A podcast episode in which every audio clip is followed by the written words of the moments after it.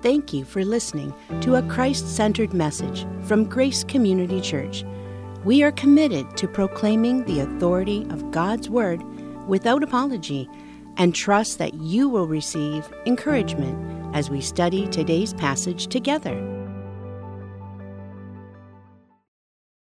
All right, open your Bibles. Let's go to Nehemiah chapter 5. We have been looking at the last time that we were in Nehemiah 4. You remember, they were working on the project and they were all carrying weapons trowel in one hand, sword in the other. Nehemiah is walking the city. Nehemiah has the guy with the trumpet, the alarm, the security system right beside him. His eyes are on the project. Now, the project is beginning to surface some underlying issues that were undetected up until this point. He, he's been focused on the external threat. There's a threat to Jerusalem, a threat to God's glory. There's a threat to God's people. That's why they're carrying weapons. The author did include, and we saw that, the brief note about the nobles who wouldn't get involved. They just wouldn't stoop their neck to the work of the ministry. Who do you think you are, Nehemiah? They're not doing that. Now, in this chapter today, we'll encounter a fundamental threat that can prove even to be greater and more devastating to the building project than the enemies of Israel. The community here is itself in danger of self destructing. If something doesn't change, they're just going to implode internally. We know this, right? There is an identified enemy, but the most difficult enemy is the enemy that corrupts from within an internal threat. Selfishness and self centeredness were coming to, to the light. Nehemiah is going to have to respond righteously as the leader here, as the governor, put in this position. And, loved ones, if you have been around a church life for any amount of time, anytime a church goes into a building program, it brings about stress. It brings out selfishness, self centeredness. I wanted blue. I wanted red. You can't have it facing that way, all these things. And, and even our architect and uh, building team, they were kind of feeling us out when we first met with them to say, okay, now we've been with some churches and and they were trying to say nicely, we just ended up watching a civil war happen. Is that going to happen with y'all? Are we going to be okay? Are we going to be good?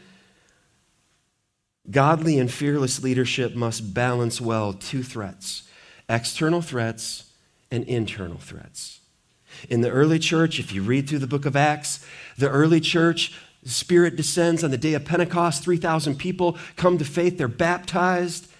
And this is amazing. And then the pressure and the threats start coming from religious leaders.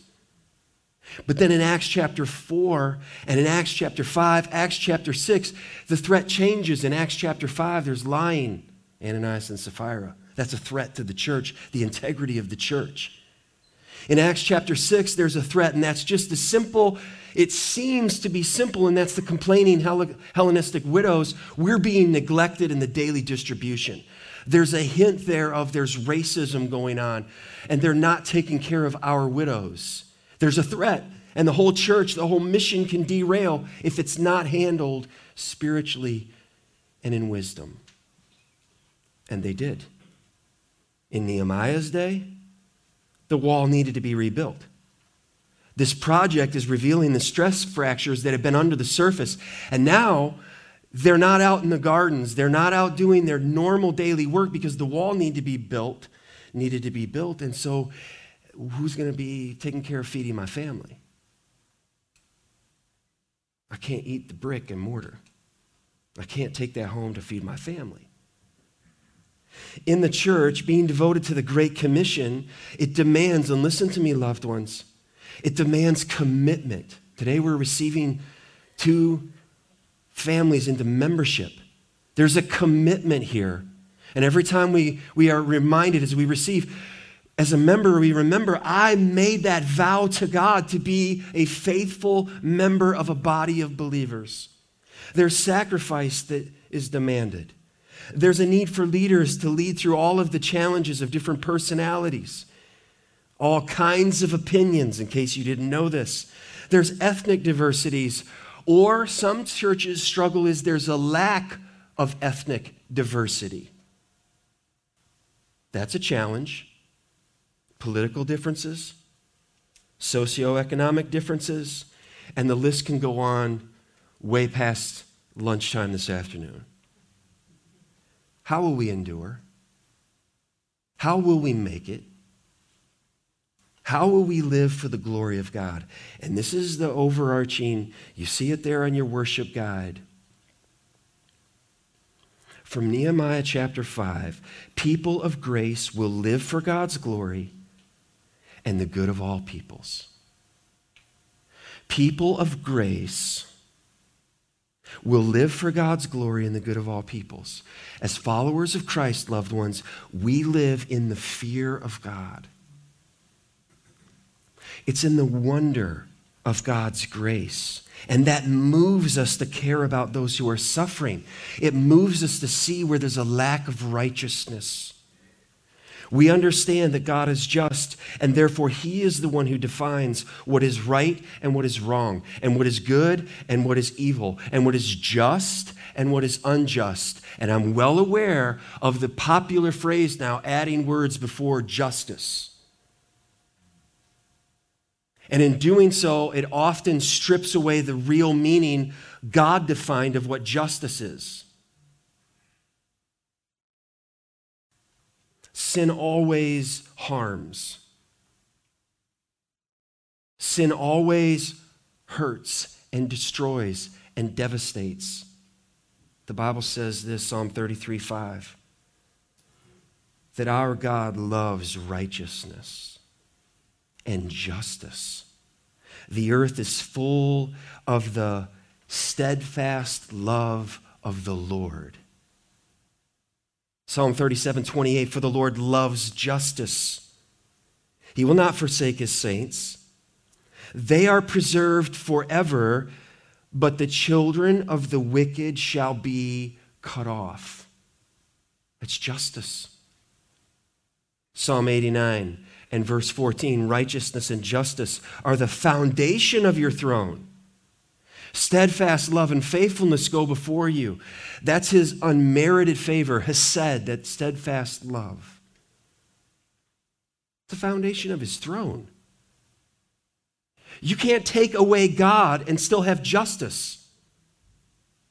Because then someone else has to be on the throne of what they perceive to be injustice, what's wrong. And then they are left up to come with their remedy of here is what I say is what is right. But no one will stand before that human being in judgment. Amos, all right, remember Amos is from the hometown of the, of the nobles that wouldn't lend their shoulder, wouldn't bow their neck to the work. Amos was their guy. Listen to what Amos says, 515. Hate evil and love good and establish justice in the gate.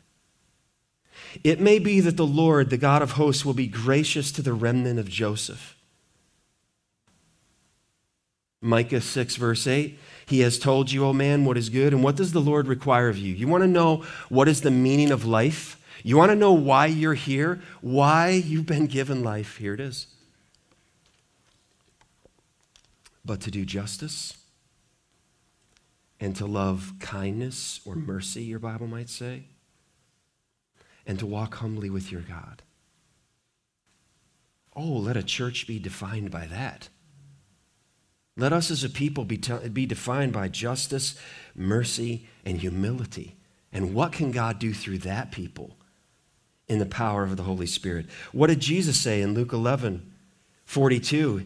He had a rebuke to the Pharisees. He says, But woe to you, Pharisees. That's a curse for you tithe mint and rue and every herb. But here's the problem it's very similar to when Jesus confronts the church in Ephesus. You are fighting and you know your doctrine and you battle everybody, but I have a problem with you. You have lost your first love. Listen to what Jesus says to these Pharisees. You're parsing out all your, well, I did this, and I here's the giving for that, here's that. But you neglect justice and the love of God. These you ought to have done without neglecting the others. That's, that's wonderful. You should be. If you're a child of God, if I'm a child of God, our giving should reflect grace. Lord, you have given me a paycheck. You've provided for me, and I return to you that which belongs to you first, not after I take care of me and mine, and then I give to you, but I return in thanksgiving and a proclamation of I trust you for more to come. That's what Jesus is saying. You should have done all that, but you cannot neglect this. And you missed it. You missed justice and love. So Paul would write Galatians 6:10. So then as we have opportunity, now he's writing to the church, let us do good. Let us do good to everyone. As we have the opportunity, let us do good to everyone. and especially to those who are of the household of faith. You see where our kindness and justice and mercy is to begin and flow out from? It's our faith family, it's our church, it's the people that we worship and we walk together with and we work together with. That's where it begins, and the overflow from that environment changes the world. These are a people who are marked by grace. We don't think, oh, of course, I deserve salvation. Do you know me? Do you know you? We can't keep the law of God. So, how then will we do this? Number one, from Nehemiah's example, we will consider the oppression. We will consider the oppression, and we see this in the first five verses here of our text. If you will follow along, I'll read out loud. Now there arose a great outcry of the people and of their wives against their Jewish brothers. For there were those who said, With our sons and our daughters we are many. So let us get grain that we may eat and keep alive. It sounds very similar to the time in Egypt when they were starving. Verse 3 there were also those who said, We are mortgaging our fields, our vineyards, and our houses to get grain because of the famine. And there were those who said, We have borrowed money for the king's tax on our fields and our vineyards. Now our flesh is as the flesh of our brothers, our children are as their children, yet we are forcing our sons and our daughters to be slaves and some of our daughters have already been enslaved, but it is not in our power to help it. For other men have our fields and our vineyards. Loved ones, if we're going to consider the oppression, then we have to listen to the cry of the poor. We have to listen to the cry of the poor. And this is what Nehemiah is doing here this whole project is surfaced that here you have wealthy people working beside those who are their kids are enslaved and you're, you're standing there working on a project together. Hey how you doing? Are you kidding me? How's my daughter doing? I was just going to put some more brick on the wall. I just i think i'm going to go get another stone. Hear the complaint of the oppressed. If we're going to listen to the cry of the poor, then we must hear the complaint of the oppressed. It is wise and it is compassionate to listen well to those who are in need. If we're going to grasp this problem, the problem that they're in, Nehemiah is listening to the problem. It was intensified due to the building project that he was leading. So the people could actually have him in the crosshairs like, it's your fault. You're the leader. We were sort of getting along, and then you came along and said, let's build a building. You know, let's build the, the walls back. And they've been lying in ruins for about 100 years now. But Leah, Nehemiah is a good leader. The people could not farm. Here's the, here's the problems they were expressing. We, how, how do we farm? We're building the walls. See that in verse 2. I can't feed my family with the walls, Nehemiah. Um, in verse 3, there's poor harvest. It says there's a famine. So that's either due to the construction, they can't take care of the field, the, the beasts are coming in, cleaning out their fields like they did our garden last year, just took it, took it clean. You know, how are we going to be in two places at once, Nehemiah? I can't be on duty all the time. So now we're mortgaging our property. It was hopeless for them to get out of debt. All they're looking at is a bleak future. I know this is this is 2500 years old. Probably doesn't have anything to do with us living in the world we live in right now, right? Nobody, nobody's dealing with anything on higher interest. Credit card companies, to try to get kids going into college, get your credit card, get your credit card, get your credit card, and then bury them. You have to get your degree to the to degree of 100,000 to $200,000 in student loan debt. This is a real issue that I have, even with Christian institutions, that I met my wife in college how do you meet your wife in college now and graduate if your parents weren't able to help you with your education? And you graduate from a Cedarville or a Liberty or somewhere else, and you together have $100,000, $150,000 in debt, and you're going to go in ministry?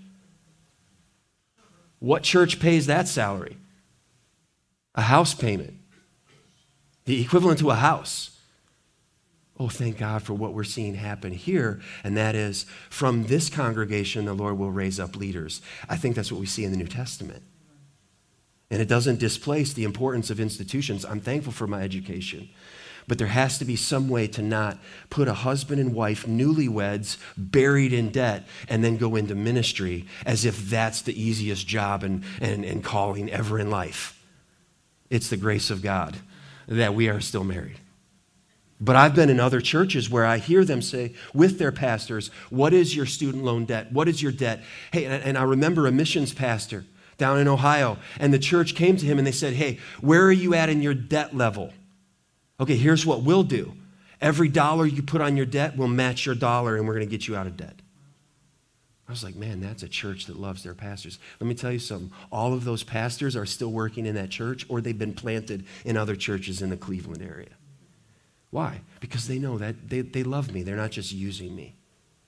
They're helping me for the glory of God, for the good of all peoples. It's not a selfish thing, it's a kingdom thing. Their taxes. Do I even need to spend time here? As we're coming to April, you got them all done? Their taxes were high. Hey, Nehemiah, could you go back to your buddy, the Persian king, and tell him to knock it off? Do you know what the Persian kings did? When you paid your taxes in coins, they were notorious for taking the coins out of circulation, melting them, putting them in, put them into jars, and then they would let them solidify, break the jars, store the bullion out of circulation. Inflation is through the roof. And how do they pay? What does our government do? Just print more. I remember that. Uh, I remember still when I was a kid in Montana after a Sunday we drove by the ice cream shop in Billings, Montana. And we said, why don't we stop? And I remember my parents saying, we don't have the money to stop for ice cream for the whole family tonight. And I thought they were lying to me because I saw my dad had a checkbook. And my, my wisdom at age whatever, five, dad, just pay a check. How hard is this? Just write a check, ice cream for the kids. How hard is this? I had this all figured out. Yeah, right. Our government devalues money. What is our government doing right now? Enslaving future generations. Is throwing more money that can't even be traced to where it's going and what is being purchased everywhere for everything. But take heart, loved ones, this isn't our final stop. God is not asleep and he's not distant. He's not distant. I think it was Calvin that said, a nation has leaders that it deserves. So we think about all of this in the light of God's sovereignty, in the light of God's providence. Some people were forced to sell their children into slavery. If we're going to take care of the remaining kids that are at home, they were putting their kids into slavery. That's what happened if you read in Exodus. And the Lord raised up Joseph in Genesis, and he had the plan for the seven year famine that followed the seven year bumper crop. And, you, and in that seven year famine, people came and they said, Here's all our money. Thank you, we're, we're alive. Then they came and they said, We don't have any more money. He said, I'll mortgage your land, mortgage your house. Until Pharaoh owned all of Egypt. And that was good when you have Joseph as your, as your mediator. Joseph died, another Pharaoh raises up. He doesn't know the Lord, and suddenly he has all the power and he owns everything. Why do you think the government wants everyone on welfare? To absolutely destroy the dignity of a human being to do what God put Adam and Eve in the garden to do, and that is work. Carry out, carry out what I've given, and that is do something with your life. And when your time comes and you die, and we all will, that people will be left behind your wake, helped, served, encouraged built up to whatever degree of influence that God gives to us. And what does the government say? We want to be God. We'll just keep sending you more checks. Stay at home, young men, and play video games. Don't grow up and take responsibility. Let us do that for you and give us your kids younger and younger. The people of God say, I don't think so. We know our Bibles. And our hope is not in an elected official. We'll give them a vote, but what do we say over and over? We're not giving them our heart. Someone greater owns that. Worst of all, this is where it gets really sensitive. The people that were enslaving them were their Jewish brethren. The fat cats. They were their brothers. They were their distant family members. And this was in direct violation of God's law what he had given to the descendants of Abraham, Isaac, and Jacob. There's principles here that we can gather from.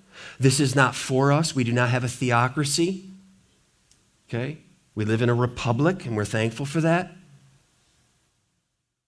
Exodus 22, and, and I, yeah, we could spend a long time here, but when you're reading through the Old Testament, you're going to see these things connect together. Some of the laws and some of the who can marry who and all of the different things. Well, we don't live there, but it tells us something about God protecting his people. Exodus 22, verse 25. This is the command from Moses, from God through Moses to the people. If you lend money to any of my people, you hear that? My people, with you who is poor, you shall not be like a moneylender to him, and you shall not exact interest from him. If ever you take your neighbor's cloak in pledge, you shall return it to him before the sun goes down, for that is his only covering. And it is his cloak for his body, and in what else shall he sleep? Now, don't miss this last line. If the poor guy and you wrong him, you take his coat, you leave him sleeping in cold, and he gets sick and he can't go work, how's he going to pay his debt back? If he cries to me, I will hear, for I, unlike you, I am compassionate. You don't own him. He's mine, and you're mine. And by the way, the coat is mine. And wherever he's sleeping, that's mine too. Deuteronomy 23, Verse 19, you shall not charge interest on loans to your brother. Interest on money, interest on food, interest on anything that is lent for interest. Ooh, what does the Lord really mean there? I think what he's saying is, yeah, that's it. Don't charge your brother interest. Hey, can I borrow your shovel? Okay, well, you know, I paid twenty three seventy four for that, so I figure that's about knock it off. Give him your shovel. Maybe go with them and take another shovel and help him. How about that? That would, that would be fitting. Verse 20 You may charge a foreigner interest, but you may not charge your brother interest, that the Lord your God may bless you in all that you undertake in the land that you are entering to take possession of it. Not your family. You know anybody? I'm sure nobody listening is the person that when you when you pick up something for someone, yeah, that was that was 1742 at Target. 1742. Here's $20. Okay, here's your change. Like, come on. Are we parsing all of this out? Hear the complaint and empathize with the condition of those oppressed. Now we've heard the complaint. What are we going to do about this? Nehemiah, he empathizes with them. He's identifying with them. He's putting himself in their situation. And he didn't have to do this. Remember who Nehemiah is. He's got the credit card of the king. He has everything he could ever need, and he could demand anything he wanted. You don't want the king coming after you, do you? Well, then give me your goat. Give me your wagon. Give me your donkey.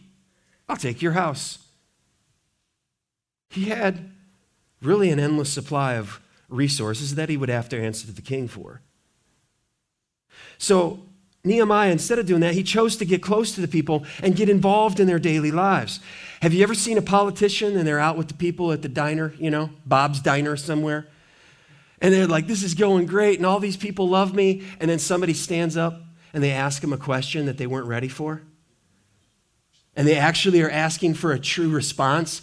And you can tell the politician is immediately embarrassed and they want to get out of there and they're looking for a handler anywhere to come get, get shove people out of this room, please, because I don't want to answer that. It happens. Nehemiah cared about the situation of those who were suffering. He listened to them and he loved them. But they're not just telling him this information for him to say, Oh, thank you for sharing. Now back to the walls. No. He didn't run from them. He engaged with them and he didn't have to. He could have cracked the whip harder. The suffering that they were going through was not supposed and it was not invented. It was real and it was life threatening. The suffering that they were enduring was a result of sin. The Israelites were living in direct disobedience to God's word, and that always leads to problems, suffering. There's a problem here, and there needed to be a solution. So let's think about this. Consider the oppression, hear the complaint, empathize with the condition. How well do we consider the needs of others who are hurting or suffering? How readily do we take the time when somebody is in need? Or are we like, "Ooh, look at the time, we gotta get going? How are we helping to ease suffering? How might, be, how might we actually be causing suffering? And we simply don't care.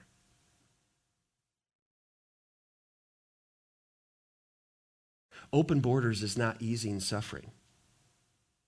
No one lives rationally with open borders. The people that are advocating for open borders have plenty of security. It's not honoring to the Lord. And what is happening is people are being depleted out of countries. Who's left then? Who's going to take care of the land there? Nehemiah, we have a problem. Hey, let's all go back. Let's all go back to Persia. Well, what about the land here that God has given to us? that we're to be stewards of. We have to filter through all, all of the waves, the tidal waves that are coming, and think biblically, not just emotionally. Don't think with our feelings. Perhaps, loved ones, if we're going to empathize with the condition of those who are oppressed, perhaps we have people in our lives that are living in sin and we haven't loved them enough to confront them. Because we're too we're too hesitant because, well, I might jeopardize my relationship with them. So I'm not going to say anything. I'll just let them carry on in sin that is destroying their lives. How is that loving? We have to let this sink in. The justice of God. Listen to the words of the Methodist minister John Stockton. Come every soul by sin oppressed there's mercy with the Lord. And he will surely give you rest by trusting in his word. Only trust him. Only trust him. Only trust him now. He will save you. He will save you. He will save you now. See, when we think about the oppression, we, ha- we don't just think about the, the window shopping. What's behind the window? What's behind the eyes? What's behind the problem? And that's where Nehemiah is focusing his attention. Consider the oppression. And secondly, we need to confront the injustice. Confront the injustice. We're going to continue on. Verse 6. Nehemiah recording, he says, I was very angry when I heard their outcry and these words. I took counsel with myself and I brought charges against the nobles and the officials, and I said to them, You are exacting interest, each from his brother. And I held a great assembly against them and said to them, We, as far as we are able, have bought back our Jewish brothers who have been sold to the nations, but you even sell your brothers that they may be sold to us? They were silent and could not find a word to say, so I said, the thing that you are doing is not good.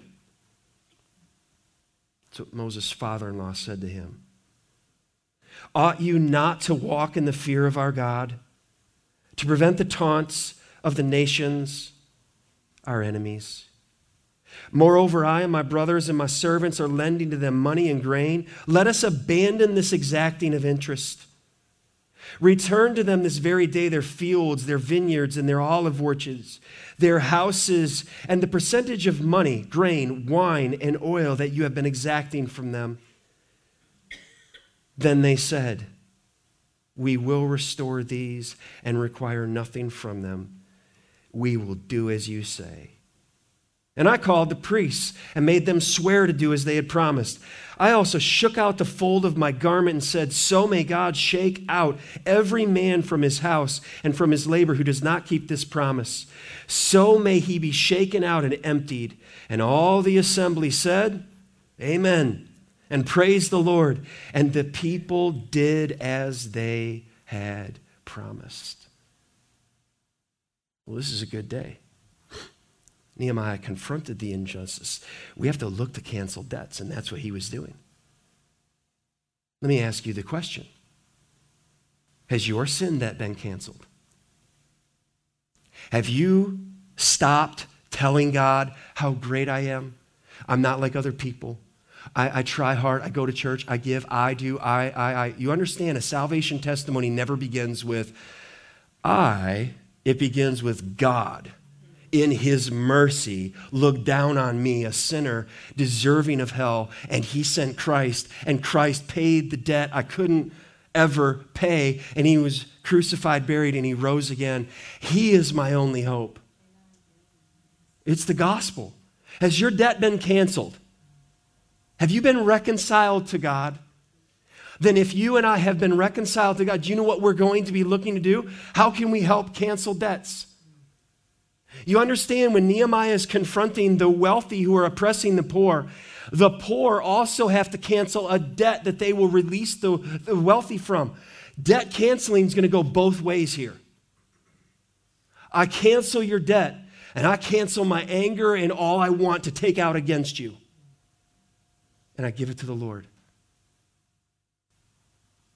We need to react to the problem with an appropriate intensity. You see Nehemiah here? He's not ambivalent. He was affected by the plight of those being oppressed. He listened to their outcry. He gained a full understanding of the situation. He knew his Bible, he knew the Old Testament, he knew the Torah, he knew what was expected of God's people, he knew why they were put into exile. He knew God, and he was a man who prayed. He was not merely swayed by emotional accusations or invented grievances against the wealthy, the one percenters. Job and Abraham were wealthy individuals in the Bible, loved ones. Our resources come from the, the, the, Lord. So it's not wrong to be wealthy. And it is not wrong to begin a business and, and, and, and, and have wealth. But everyone, whether rich or poor, will answer to the Lord of what have you done with the resources that actually belong to the Lord that He borrowed to you.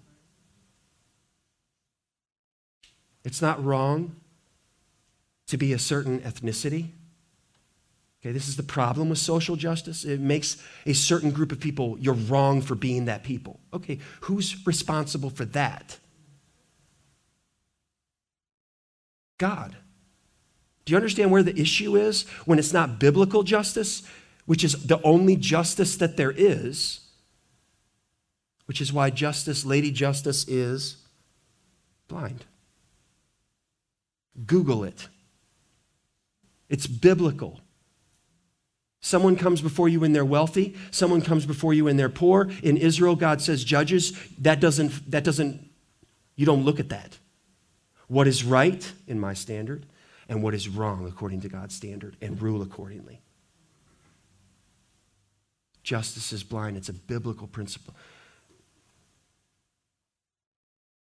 He was moved to anger at this injustice. He was filled with a righteous indignation at the oppression of the poor by the rich.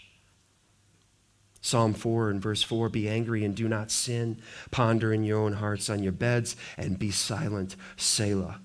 And when Jesus John chapter 2, when he went into the temple and he saw what was happening by the wealthy down to the poor, the Passover, of the Jews was at hand, and Jesus went up to Jerusalem. In the temple, he found those who were selling oxen and sheep and pigeons, and the money changers sitting there, and making a whip of cords, he drove them all out of the temple with sheep and oxen, and he poured out the coins of the money changers and overturned their t- tables. This is righteous indignation. You have turned my house into a den of thieves Get out. What does he, what does he really mean by this?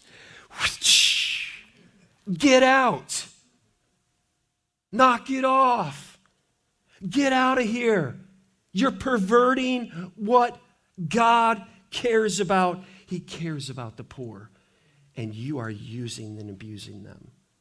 Ephesians 4, the Apostle Paul, he reiterated the Old Testament principle be angry and do not sin. Do not let the sun go down on your anger. So, people of God, there is a place, there's a time where it's appropriate for us to be righteously indignant. Nehemiah took the time, he gathered his thoughts, he gathered his emotions. says he, I took counsel with myself. We're going to react to this problem with appropriate intensity. But he didn't fly off the handle. He didn't just go running in, you know, just with a sword and just start going after people. It means that he mastered his feelings. I took counsel with myself. I had to stop. I had to pray. I had to think. What's wrong here? Why is it wrong? What's the solution here? What needs to be done? God, you're going to have to help me because I'm I am fit to be tied. I am angry. He didn't just go post on social media. Boom, there it is. No, he said I had to get it together first. It's the opposite of road rage. It's the opposite of flying off the handle that someone has offended me personally and I'm going at them. can I ask us all the question? What offends you most? When you are wronged or when the name of God is wronged? When you are offended, when somebody does you wrong, or when somebody is living in sin and offensive to a God who is holy? What gets you most upset? It'll tell you about your heart. Tells me about mine. So he brought the charges against the nobles and the officials. His plan had some teeth to it. He refused to back down from any enemy to God, to God's people, or God's work. Oh, may God give us people like this. So he called a great assembly. I don't know if his guy blew the trumpet or what. Like, blow it. Everybody's supposed to gather. Let's get in the town square. Here we go. What? Thank you for coming we have some business to attend to. There's a serious situation here. He's calling a family meeting. When the coach sees that it's all falling apart, time out, time out, time out. What are you guys doing? What are you ladies doing? Are you kidding me? Did you forget all of our practices, all of your training? Stop shooting from half court. Wise, There's no defense out there. Yeah, because he went into the stands again. Stop. Approach the problem with biblical integrity. So he's angry, but it's appropriate. It's fitting. He's not just losing his cool. Approach the problem with biblical integrity. That's what Nehemiah does. He makes his case. The confrontation was proper. They were being disobedient to God. They were disobeying God's word. They were being abusive to God's people. It was a horrible testimony to everyone. Verse 9 Don't you care about the enemies, what they're going to say about the people of God? The confrontation was prompt. He didn't wait long. He got himself together, he called a meeting. There's a threat here to this project being done. The whole project would take about 52 days to finish. So, somewhere here, it happens Nehemiah, our crops. We're in debt. You want my kid to show up to work? Ask, you know, the buddy over there. He owns my kid now. This isn't right. This confrontation was public. Public sins by the people of God demand public confrontation. It was true, true for Israel and it's true for the church. Refusing to deal with the sins of identified leaders, it leads to more cover up, more lies, and more lives hurt. And just hang out on social media for a few minutes, and you can find there are people that are absolutely angry at the abuse that they suffered at the hands of people who carried a really big Bible. Talk to any people who've been in ministry. They've suffered on many different levels sometimes from pastors they worked for, sometimes people they worked with. In the name of God. How does this happen? Oh, we know abuse has taken place in the Catholic Church and that's been made, but let me tell you something. There's been abuse in the evangelical church too. And a lot of times people just say, oh, shucks, he didn't mean it. And they try to sweep it under the rug. They try to blame the young lady often. Well, you think God's ambivalent to this? You think God doesn't care about this? He does. That's why Jesus gave Matthew 18 for a process of church discipline dealing with those. It's why in 1 Timothy 5, if you turn there in your Bibles, 1 Timothy 5, verse 17, when it comes to those who serve in a congregation, those who serve in, in an identified leadership way, the, the expectation is clear. Let the elders who rule well be considered worthy of double honor, especially those who labor in preaching and teaching. Verse 18, 1 Timothy 5. For the scripture says, Old Testament, you shall not muzzle an ox when he treads out the grain, and the laborer deserves his wages. Do not admit a charge against an elder except on the evidence of two or three witnesses. As for those who persist in sin, he's speaking of those who are in church leadership, rebuke them in the presence of all. Why? Why don't you just brush it under the rug until finally social media picks it up and the guy has to re- re- resign? I mean, it's almost every month some famous pastor has to resign. And the people that you work with and we live near, like, there goes them Christians again. I mean, did you see the plantation the pastor lived in? And non believers can get two and two to equal four. Rebuke them in the presence of all so that the rest may stand in fear. We're right back here. This is where Nehemiah said, This is the awe of God. Verse 21 In the presence of God and of Christ Jesus and the, of the elect angels, I charge you to keep these rules without prejudging, doing nothing from partiality I mean, he called them all. Like, this is God, Christ, and the angels, Timothy. You think God's serious about those who preach the word to live the word? I, I would say so. Do not be hasty in the laying on of hands, nor take part in the sins of others. Keep yourself pure, Timothy. No longer drink only water, but use a little wine for the sake of your stomach and your frequent ailments. The sins of some people. Now, this, I will tell you, this, these two verses right here, have, have God has used these two to sustain me in ministry at many points and times. The sins of some people are conspicuous, going before them to judgment. But the sins of others appear later. So also good works are conspicuous, and even those that are not cannot remain unhidden. What is Paul telling Timothy? Hey, Timothy, there's some people that get exposed in this lifetime before the judgment, and there are some people that make it through this entire lifetime, and no one ever finds out all the crap they do Eh, they're going to stand before God in judgment and nothing will be missed. Hey, Timothy, there's another side of this coin.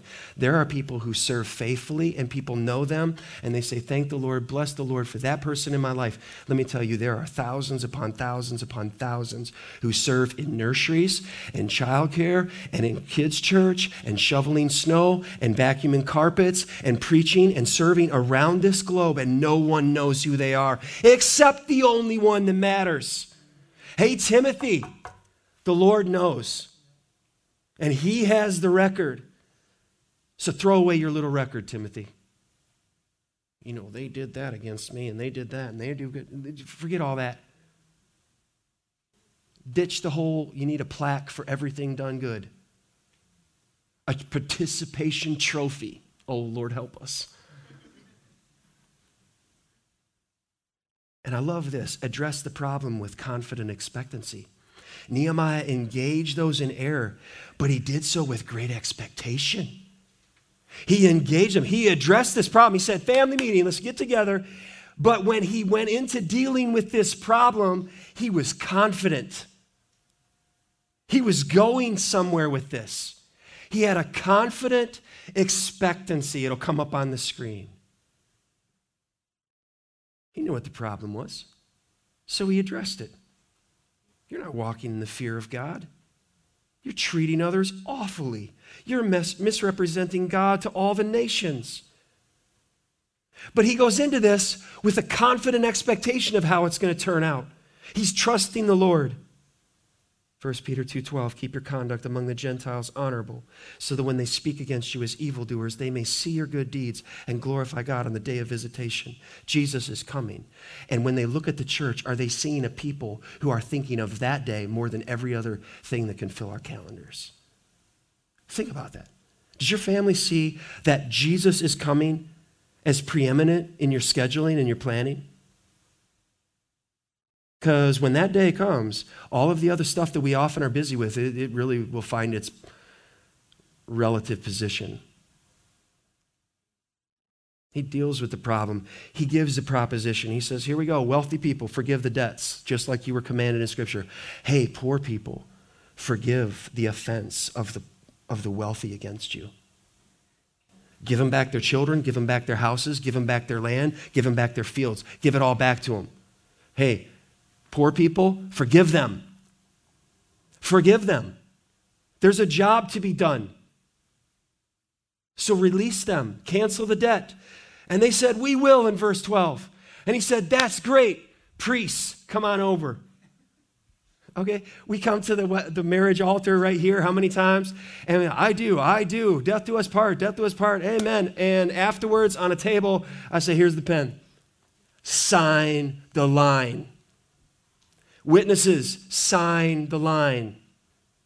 You vowed before God, and the people gathered to live out your vow of faithfulness. That's what he's saying. Priests, come on, come on. You heard what they said. Yes, we heard what they said. They're making a vow to God, not me, because I'm not going to be around forever.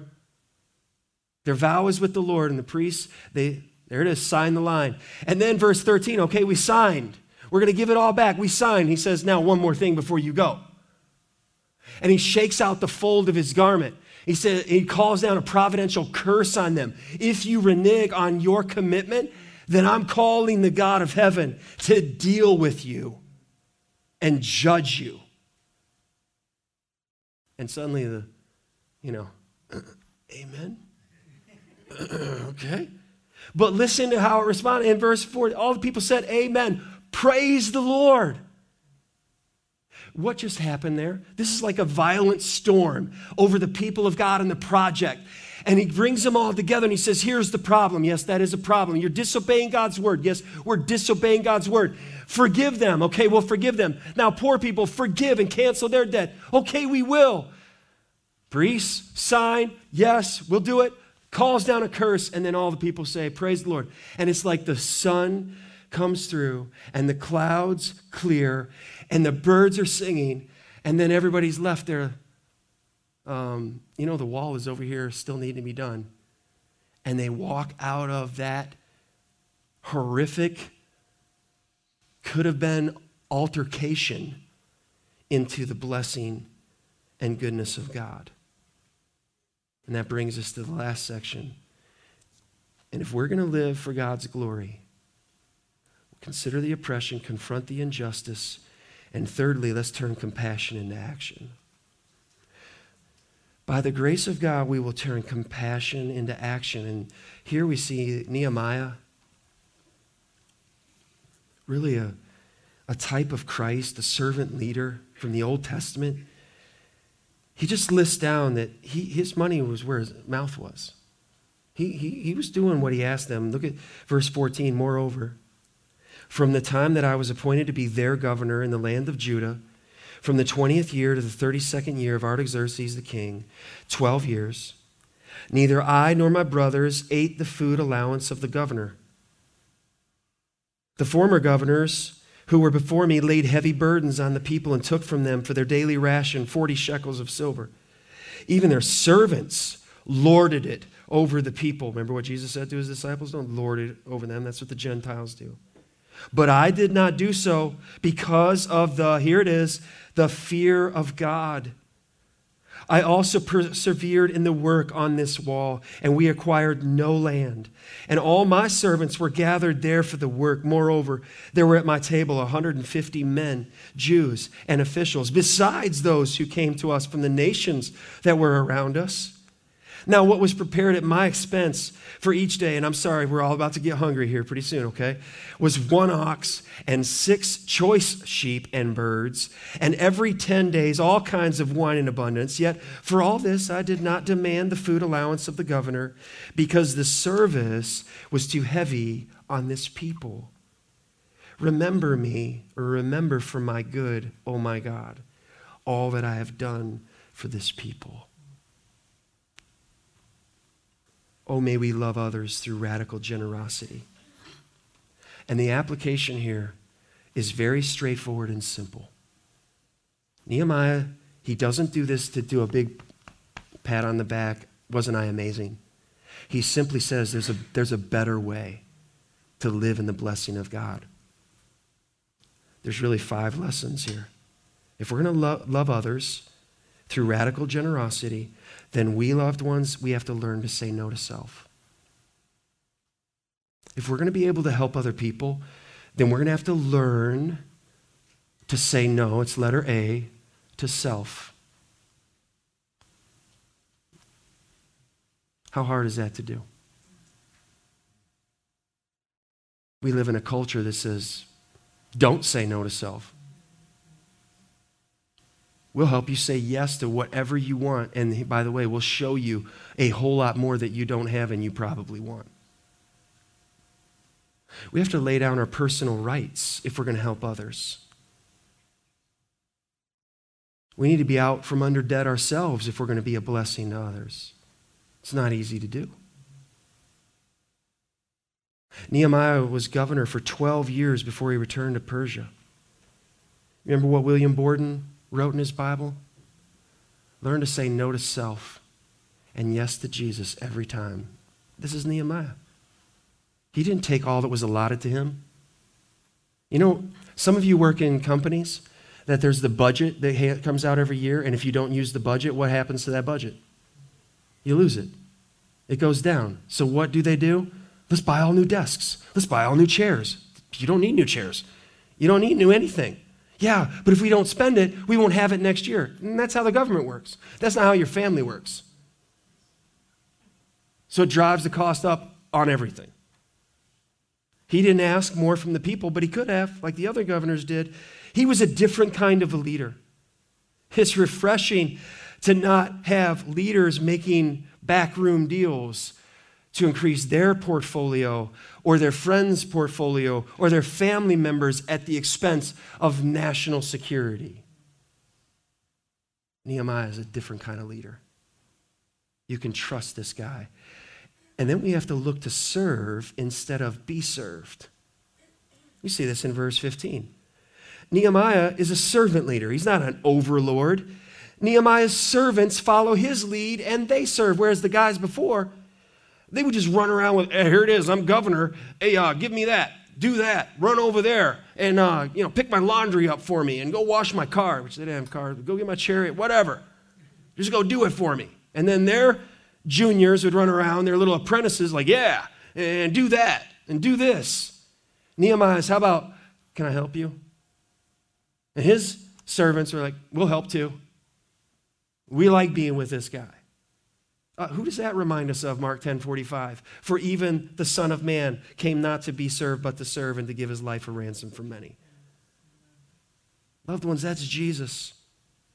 So let's look to serve instead of be served. Let's live in the wonder of God's grace. And we see this in verse 15 that it's a fear of God that controls him, that motivates him. It's the wonder of who God is that it changes his attitude and his actions. It's all motivated by the goodness and grace of God, that he's been forgiven to forgive, he's been graced to show grace, and he lives in the wonder of God's grace. Are you living in the wonder of God's grace this morning? That you remember who you were, and Jesus died for you, the person who couldn't keep the law and he died in your place. If we remember that, we'll live in the wonder of God's grace and we will let our D will lead by example. This is a leader that we should emulate. This is a leader to follow. He persevered in the work on the wall. He went right back to work. He didn't go call a big, like, let's celebrate and let's hang out. There's work to be done, and he went right back to the work. He didn't take advantages of others. Economic downturn, he has money. You know what he could have done? He could have bought it all. Everybody's in hard times. He could have bought your land, bought your house, bought your land, bought your house on the king's dime. He didn't. He said, I've got a job to do. What a man of integrity. Did you see his uh, menu? Over the course of 12 years, you know how many oxen that is? 4,380 oxen. 26,280 sheep. That's a big table and a lot of food. Do you realize that's enough to feed, they figure it out, six to 800 people a day? Six to 800 people are eating with Nehemiah every day. 150 of them are Jews. There's a lot of people from nations around that are saying, Who's your God? Can you tell me more about your God? Because I've met a lot of governors and they don't do what you're doing. Why are you doing this? Let me tell you about my God. And where does it all end? Letter E, let God keep the records. That's what Nehemiah, remember me. Remember for my good. Oh my God, all that I have done for this people. This is the first occurrence of this prayer.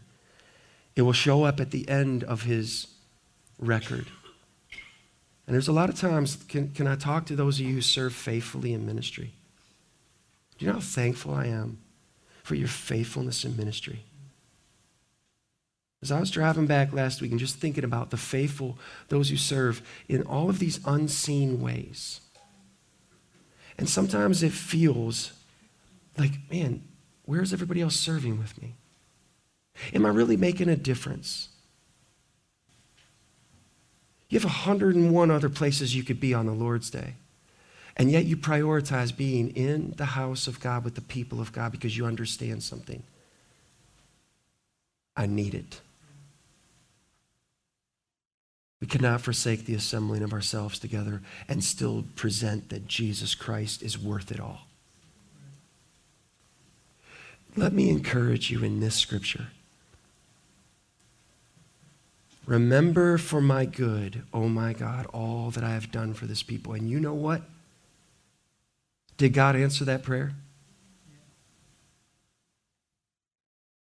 2,500 years later, Richmond, Michigan, and we're talking about a guy named Nehemiah.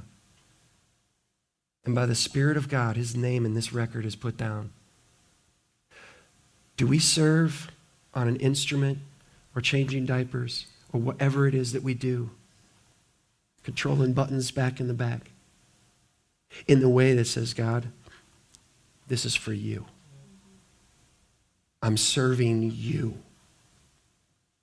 With or without people around that, oh, let me help. Uh, never mind. Here they come. There they go.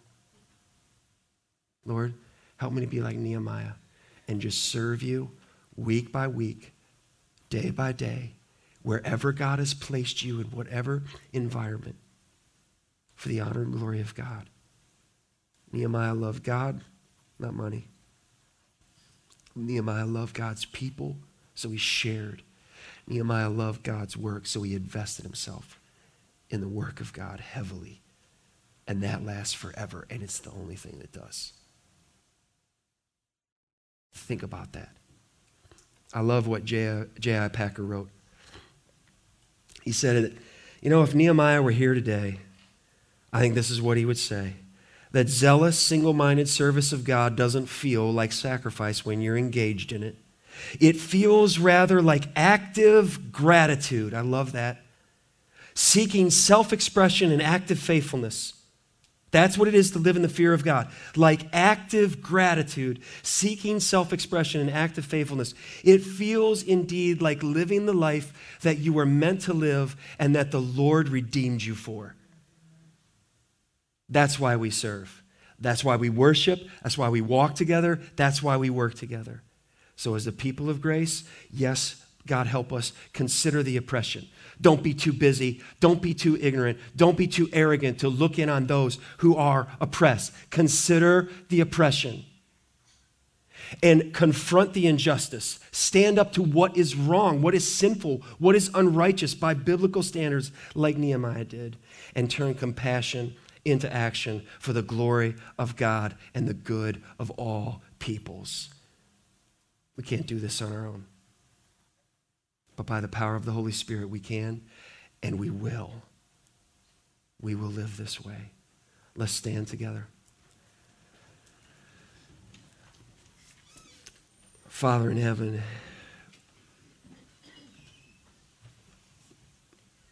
there is oppression all around us. There is conflict within us. And we desperately need you. Lord, I easily can just carry on with my regular life and just go through my daily routine and not be moved to compassion by those who are at need, in need around me. So I ask you, Lord, to forgive me. Forgive me for being too busy, for being too narrow minded, focused. That when you present needs, I don't take the time that I should to consider the need and help meet the need. Father, as a church, let us be a church like this group of people, that we see the suffering, we see the need, and we don't just have programs to meet the need, but we will invest our lives with people and address the true, real underlying problem. And thank you, Lord Jesus, that like Nehemiah, you didn't stay removed from our suffering, but you came and you took to yourself human flesh and you lived the life that we could never live, and you died the death that we deserve to die, and you rose again to glorious life. Oh, Father, may we live in the grace of God, in the goodness of God, and bring this message of salvation to all people. For the honor and glory of Jesus, we pray. Amen.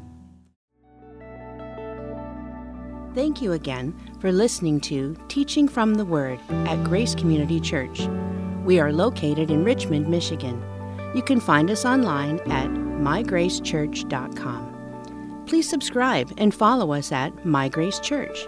It would be greatly appreciated if you would take a moment to rate, like, and share this message. We want you to always remember that you are loved.